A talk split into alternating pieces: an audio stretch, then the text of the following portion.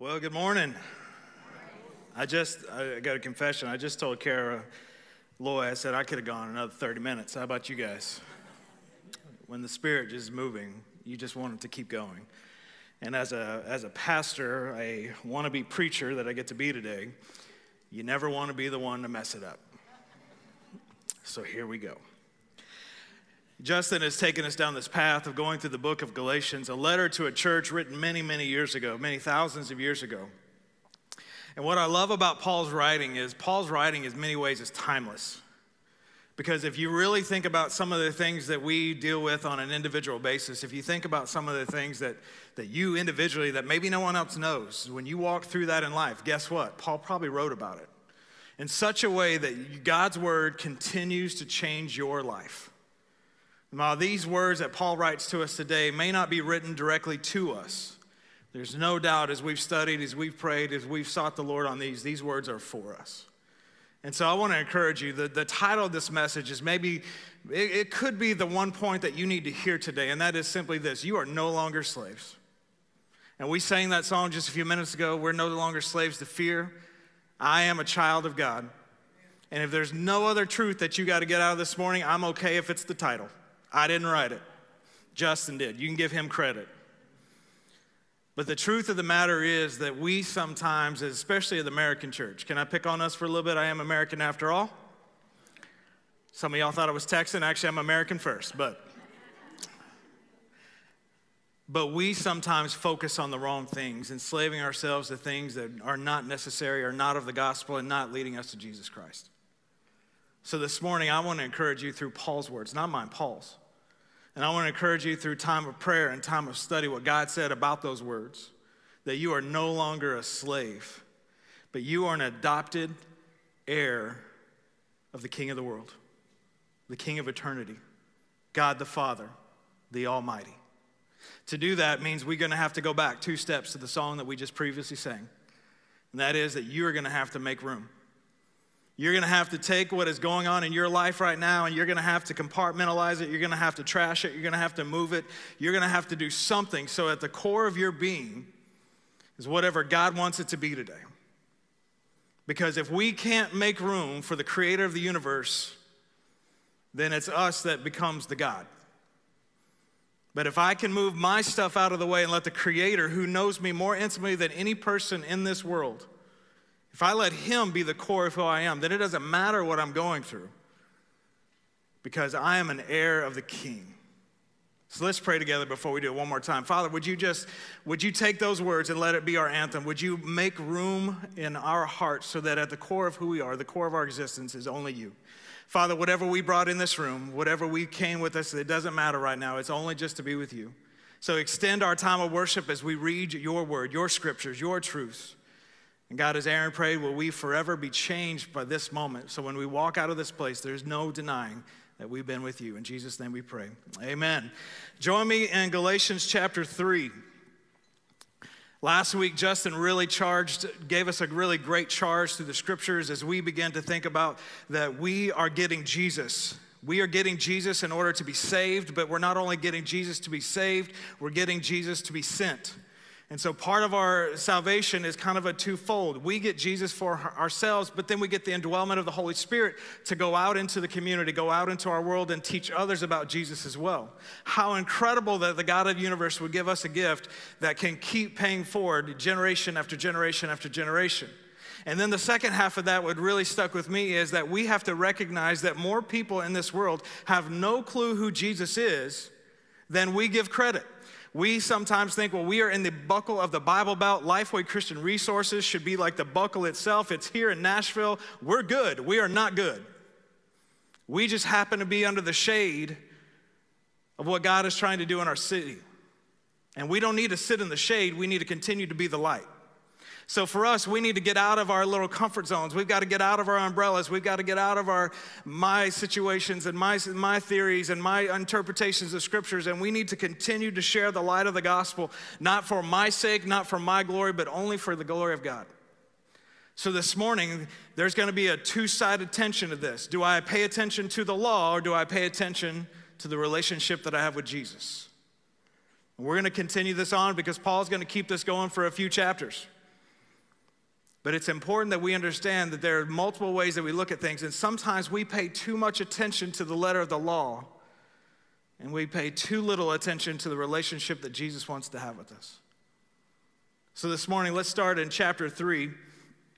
We're going to start in verse 23, and we're going to kind of go at a, a little bit of section by section. That way, we don't read everything, and we'll finish up in chapter 4.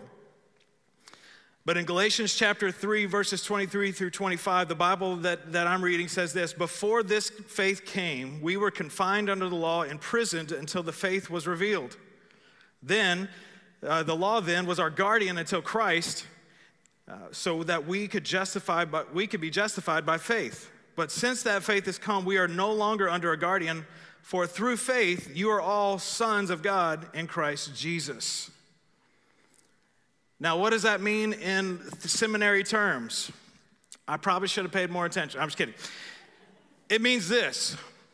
Back in, the, back in the Old Testament, when the law was given to us, when the law was given to the children of Israel, when the law was passed from generation to generation, the law was not God, the law was a guardian to see God.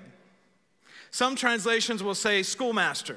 The law was to teach you, to instruct you, to guide you. Some will say tutor, so that when you didn't get things right, the tutor would come alongside you and shape you and make sure that you did get it right. So when the time came to pass the test, you passed the test. Not by the skin of your teeth, but with flying colors. And so Paul is saying here that, hey, look, at the beginning of this, the law was existing to instruct us. Why do we pay attention to the Bible so much? Why, if you say the relationship with Jesus is so important, do we even pay attention to the Bible? Because the scriptures, the law, everything that Jesus has given to us through the Holy Bible shapes us and instructs us to make sure that we are free in that relationship, not confined or bogged down, not focused on the wrong thing, but we are focused on the, the freedom and just the passion that Jesus has for us. We're focused on the eternity that God wants to give to us, and we can see through this lens of Jesus Christ that we are indeed made perfect and made whole. We need to know the why, the what, the when, and the where, but we don't need to make it our own God. Only God needs to be God. So Paul's telling this church, he says, like, look, all these laws that are getting thrown at you, because remember in the previous chapters, the Judaizers and the Jews are coming in and they're saying, hey, you got to do this and you got to do this and you got to do this, and then you can be saved. And Paul's saying here in chapter three, hold on just a second. While the law is important, it's not the law that saves you, the law instructs you. Paul says in Romans, and Peter will say it later in his letters, you've got to be a good citizen. You've got to be a good, a good follower of the rules and laws. That's how you really win people to Christ is you, you pay a, a huge contribution. You make an investment in society. They can see that you love them. But you don't make that the way to Jesus because Jesus said, I am the way, the truth, the life. No one comes to the Father but by me. We've got to make sure that the law only instructs us, it's a mirror. So the question becomes how is the law instructing you? How is the law guiding you in your faith? Are you, let, are you letting God's word, are you letting God's scripture instruct you how to worship and cultivate that relationship with, with God? So when we come in here, we're not focused on the tempo and the loudness and the, and the style. We're not focused on the, anything else other than the truth of the worship. Are we focused on the spirit of what God is leading us to as we come and we say, man, God, make room. All my religion, make it go away because I don't care about religion. I do care about the relationship. I don't, I don't want to be a slave to fear or anything else.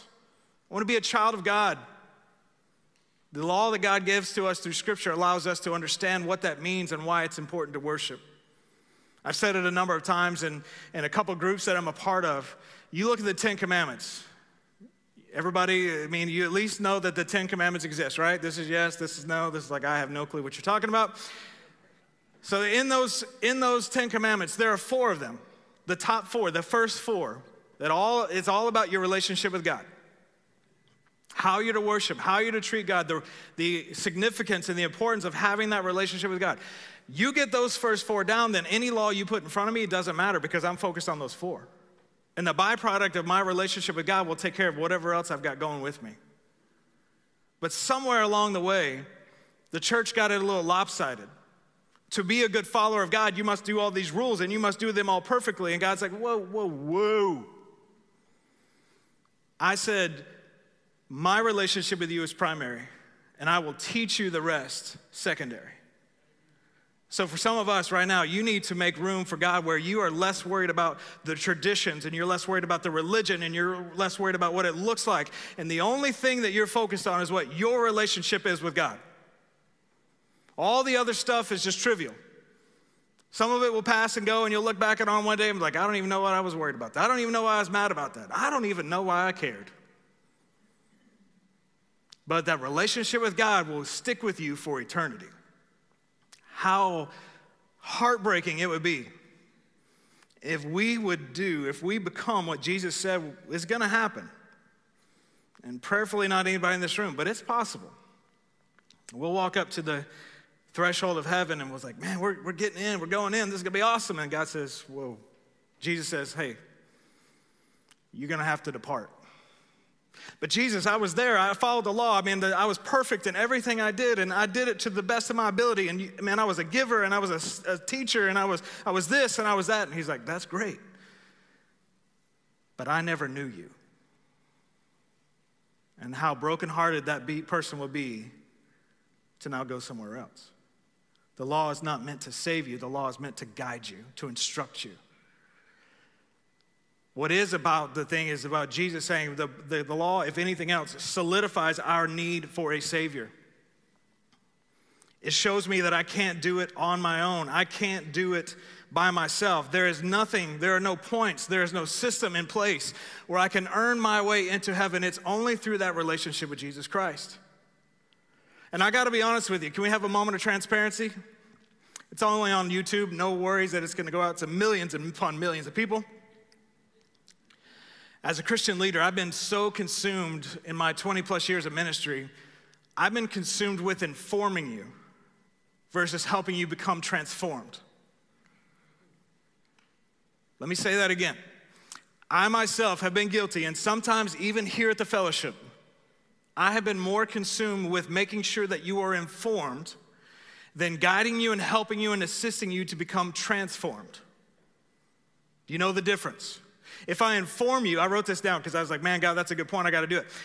If I inform you, I will only help you become a more moral person. You will know the law, you will understand it, you will follow it, you will be perfect, but you will totally miss Jesus.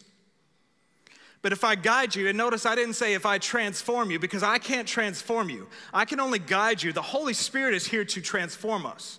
I can only guide you into that relationship. I can only guide you so far. You have to then make a conscious choice to be obedient to whatever the Spirit leads and become transformed. So it's very intentional. I say I can only help you become transformed because I can guide you, I can teach you, I can instruct you, but you need to become transformed so that you become a disciple of Jesus Christ, a daughter, son of the Most High. Because I don't want you to die and go to, go to hell eternally because you are a moral person. I want you to become a transformed disciple of Jesus Christ that even if you mess up all the time, because of that growth in relationship, Jesus welcomes you and says, Well done, my good and faithful servant. I want you, I want our church, I want our community to be transformed by the gospel of Jesus Christ. And as a pastor of an American church, I gotta admit, I'm sorry. I believe God's calling us, especially over these last few years, it's not to inform, but it's to transform. So, if you're engaged in a ministry, if you're engaged in a life group, if you're engaged in, in some type of ministry here at our church, doesn't matter what you're doing, even those that just open the doors and greet and smile, how are you, through what God has called you to do, helping transform people for the gospel of Jesus Christ? The law will instruct you on what you're supposed to do. That's why the law exists. God's primary way of dealing with us is never through performance requirements. God's way is, it was, and it always will be through the promise of blessing in response to our faith that we place in Jesus Christ. And if we fail to get that, then we'll fail at this next one. And the, the second point is that Jesus brings us together as one. The law is to bring us together as one. We're under one blood, we're under one family, we are one church. We are supposed to be one. I don't care what side of the tracks you came from. It doesn't matter what your skin color is, It doesn't matter what your past is. When we come under the grace and the mercy and the salvation of Jesus Christ, we come together as one. So let's keep let's pick it up in verse or chapter 3 verse 26. For through faith you are all sons of God in Jesus Christ. Now I say that as long as the heir is a child, he differs in no way from a slave, though he is the owner of everything. Instead, he's under guardians and trustees until the time is set by his father.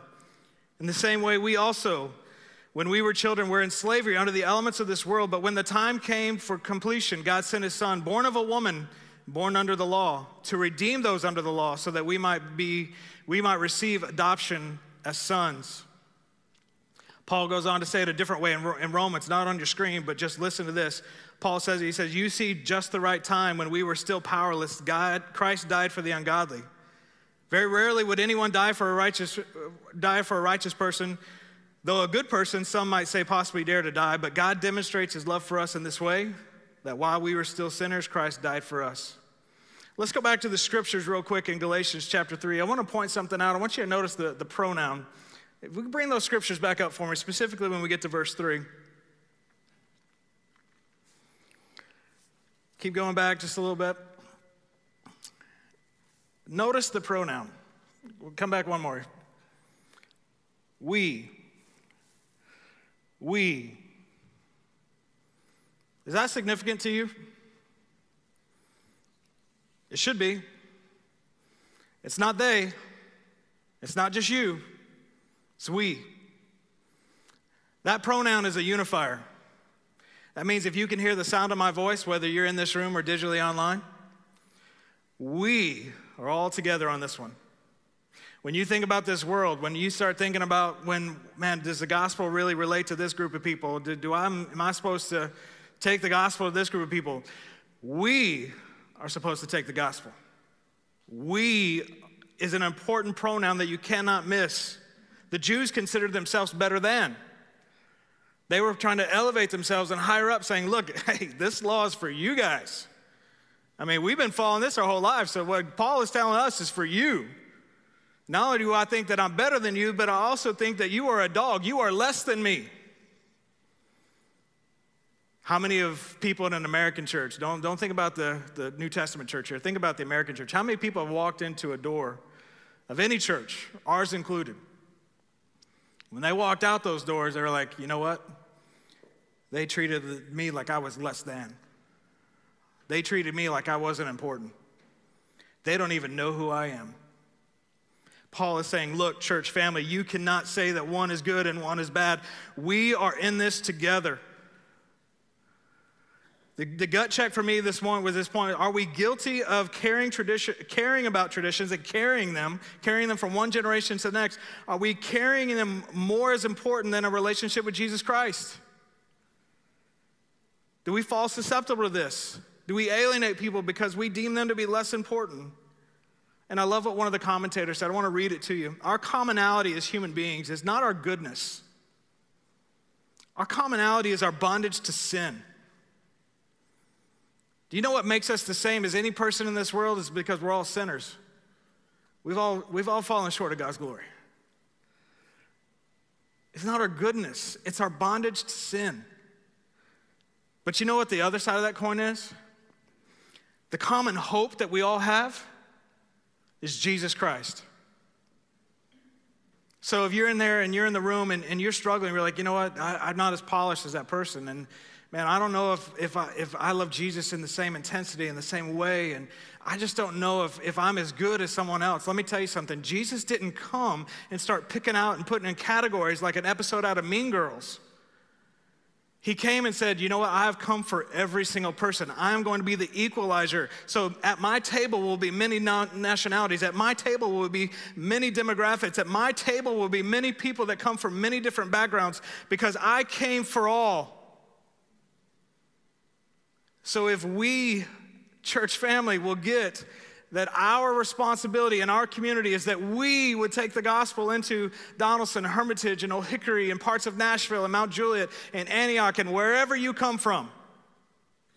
If we would carry the gospel, That no matter what happens at this place, revival will begin to spark in Middle Tennessee, maybe around the world. Because a group of people were so passionate, they figured out that we are one.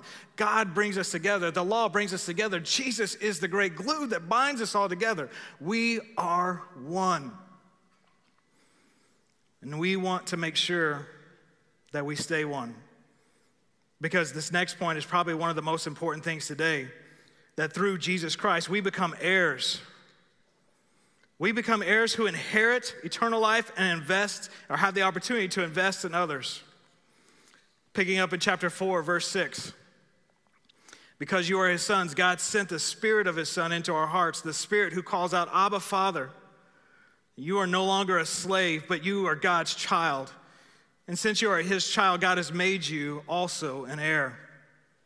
In Jewish culture and, and even in, in early Gentile culture, there are some very significant coming of age happenings.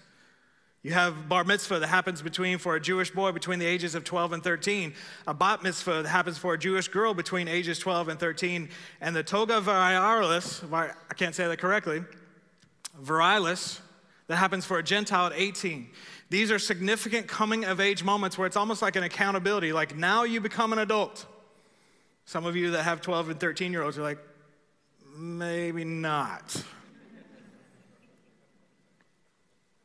but you know what our coming of age is for us? When people give their life to Jesus Christ.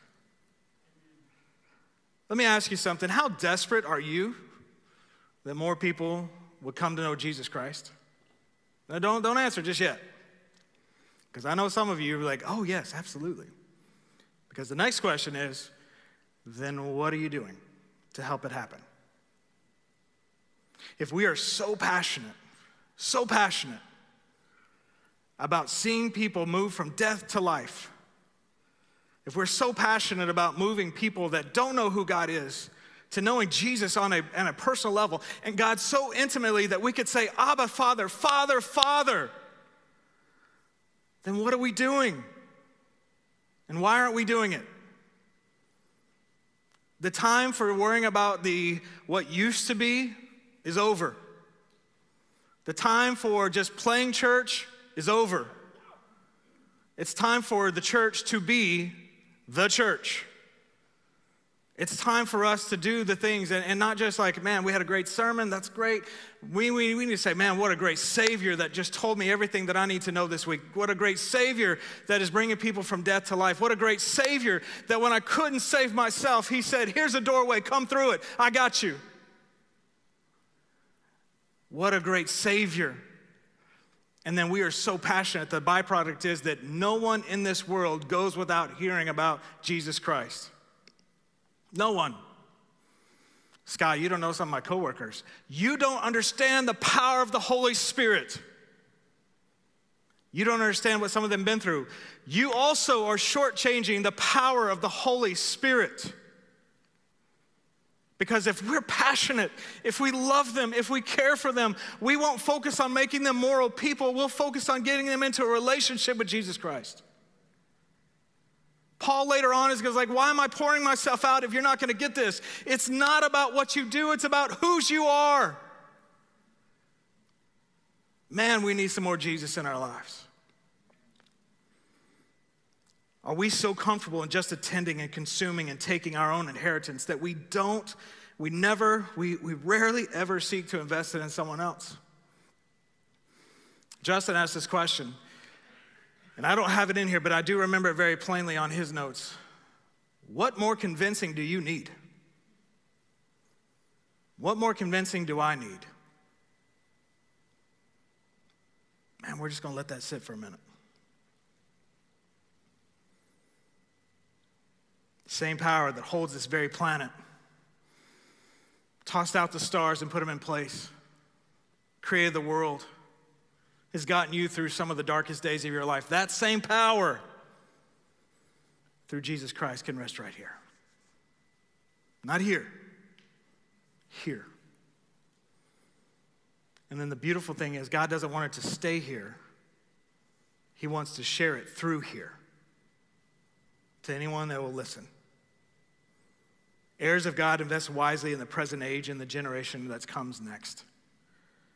We have a saying in ministry it is work myself out of a job. You ask Aaron, he's heard it. You ask John, we've told him a few times. You ask Justin, we hear it. Our job is to equip the saints for ministry, therefore, work ourselves out of a job. What do we need to do to equip you, to change you, to convince you that God's Spirit is powerful?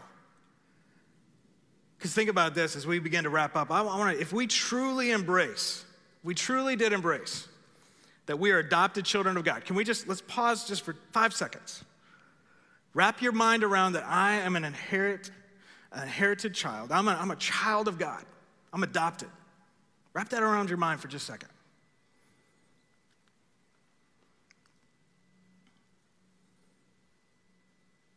For some of you, that's easy because you were adopted, or you have adopted children, or you know people, you know people that have adopted children. You know that, you know the feeling. But for some of us, you got to remind yourself what God has done is He has taken His name and He has placed it on your life. And there's nothing that can separate us from God anymore.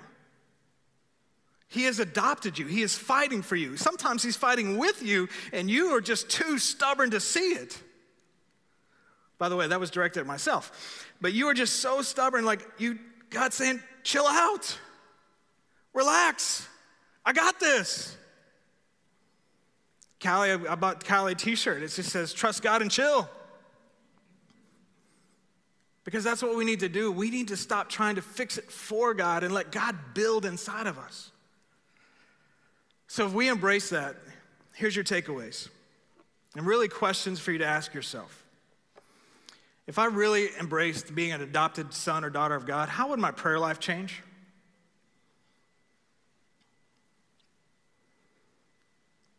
The nature of your prayer life right now may be very trivial. But what if you just really like, man, I am a child of God. I have full access, the widest open door possible to God right now because I am His and He is mine. And man, we have this beautiful relationship, then nothing is off limits. That doesn't mean God's gonna give you everything. Doesn't mean God's gonna do every bidding that you ask for. But that door is so wide open. God is able to speak. You are able to listen. Sometimes you are able to speak, and God is able to listen, but you're in His presence. The God of the universe wants to sit down and have a conversation with you. How incredible our prayer life would change if we would stop with the whole, like, um, I don't know if this is a good time, and you're a busy guy, and there's some moral problems over here. He is that good. He can juggle, he can spin plates, he can do whatever, he can multitask better than anybody. He has time for you. Spend time with him. Do you have concerns? He has answers. Do you have the need for doors to open? Guess what? He has all the keys. Or he has a big foot that can just kick it open. I mean, whatever God wants to do. I'm, I'm not going to tell him what to do. Do you have praises? Well, he's ready to celebrate. Oh man, he's ready to celebrate. Second thing is, and I think many of us struggle with this imagine if you truly embraced that adoption as God's son, how would it change your sense of self worth? If anything in American culture struggles with, self worth seems to be that. We, I mean, we have all these filters for our pictures on social media. We have all these self help books that have taken over our bookstores and Amazon stores. We have all these things that we have to tell ourselves, man, we are good, we are good. I'm telling you right now, God says you're good. You don't need us. I will save you $59.95 on your next book. God loves you, God has saved you, God is here for you, and you don't have to question if anybody else likes you because God does. God will put people in your life that will enforce it and we just, man, he will, he will surround you. But your sense of self worth is not even a question anymore. The world is no longer our indicator for how valuable we are. If you struggle with that, I want you to write that down on a side margin and you personalize it. The world is no longer the indicator for how valuable I am. If you are wrestling with people, they, man, I wish they would pay attention to me more. Man, I really wish that she would care for me more. Man, I wish that somebody would actually pay attention to what I've got going on because I feel invisible. Man, I don't know if I could ever do it. I'm not smart enough. I'm not good enough. This is not going to happen. I'm not the best. Stop it. You are a child of God, and He loves you. And you are so valuable. Listen to this. You are so valuable to God that He sent His Son to die for you. Anybody else in the world done that for you? That's how valuable you are. I think it's, I think it's time we give God a little more credit for how much He actually cares about us. Sorry, that's a little, that was too much. Your value is not what you do, but whose you are and where people, where people can change their feelings at the drop of a hat. God's feelings for you will never change. Isn't that a good news? Isn't that good news? So this afternoon, if you hit your hand with a hammer and you say a word or two, guess what? God still loves you. You go on spring break and it's not the best week of your life or not the one that you were hoping for, guess what? God's, God's feelings don't change for you. If we had to wear masks for the rest of our life, guess what? God's feelings don't change for us. The third thing is this our ministry to other changes around us. Imagine, imagine, oh my gosh, imagine how our ministry around the, this community would change if we realize that not only are we God's family, but He's gifted us the ability to go get more for the family. Man, how incredible it would be that we could take a message like Justin gave to us last week and we wouldn't be like, I'm scared. And we'd be like, all right, where are we going? Let's go. Because that's what happened last week. Some of you came to me and are like, I don't know what's going to happen here. Is this going to be okay? And then some of you are like, hey, I'm ready to go today. And the meter needs to move toward that so that when we're ready to go and we, we know exactly what God is calling us to do, we gone. The church has left the building. Imagine our ministry. Once we have a true taste of God's love for us, we need to share that. Oh man, do we need to share it.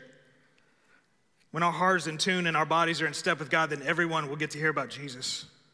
Paul writes it this way in Romans 12 5. In the same way that we who are many in one body in Christ, uh, in the same way, we who are many, who are one body in Christ, individual ministry, individual, individual members of one another. I am codependent with you. And together, our codependency makes us a strong body in Jesus Christ. You're no longer a slave. You're a son or daughter of the Most High. It's time that we embrace that so that we live not in a sense of bondage, but in a sense of freedom. Let's pray together. This morning, some of you may say, you know what, I'm, I'm living in that bondage, whether it's self inflicted or I've done something. And I just don't know about this. Then let me encourage you with this. For once and for once,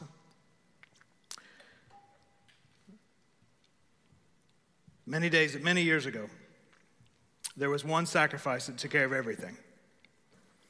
And that was the sacrifice of Jesus Christ on, on the cross. So if you walk in and you say, Man, you don't know what I've done, let me introduce you to what Jesus has done. Jesus has paid the penalty for you. Embrace it and let Him change your life. Don't be a slave to man's law, don't be a slave to a moral code. Be free through a relationship with Jesus. For those of us that have been in church for a while, I mean, like, man, I really, I probably paid a little more attention to tradition and how things were. I'm a good Baptist and we do things the same way for every generation. It's time for us to embrace that God is calling us just to be obedient to the Holy Spirit. If the Holy Spirit calls us to do the same things over and over, that's fine, but that's going to be led by the Holy Spirit. But if the call, the call of the Holy Spirit leads us to change, then let's go. Let's don't question it. Let's don't fight it. Let's just do whatever the Holy Spirit leads. And all of us in here, I think, is, is, is an opportunity this morning. Whether you sit there at your seat or you come and kneel, socially distance, of course, and you say, God, I want to lay something in front of you because I've become a slave to it. And you called me to not be a slave, but an heir, a child of God. I want to be free. Sit at your seat, sit on your couch right there at home. Maybe you come find just a corner and you kneel and you say, God, no more. I don't want to be a slave to this anymore. I want to be free. And I believe the power of the Holy Spirit wants to begin to work. Father God, I know that we've run a little long today, and that's okay. But God, would you and in, in, this time of response as we worship, whether we stand or we sit or we kneel, whether we sing or we're silent, would you speak to us? So, Father, if we're in here and we say, hey, we're, we're absent of that relationship. You, you want to adopt me? I need to get to know you.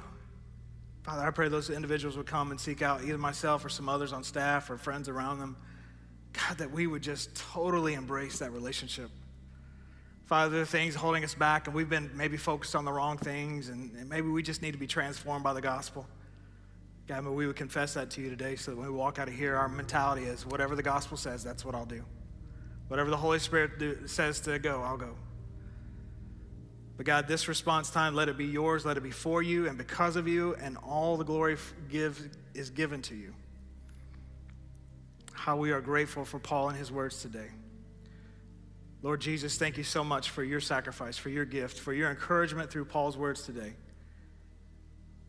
That through you, we are not just a number in the kingdom, we are an adoptive son or daughter. We are heirs of the King. We praise you for that this morning. Thank you. May we live it so other people can know you as well. In Jesus' name we pray. Amen.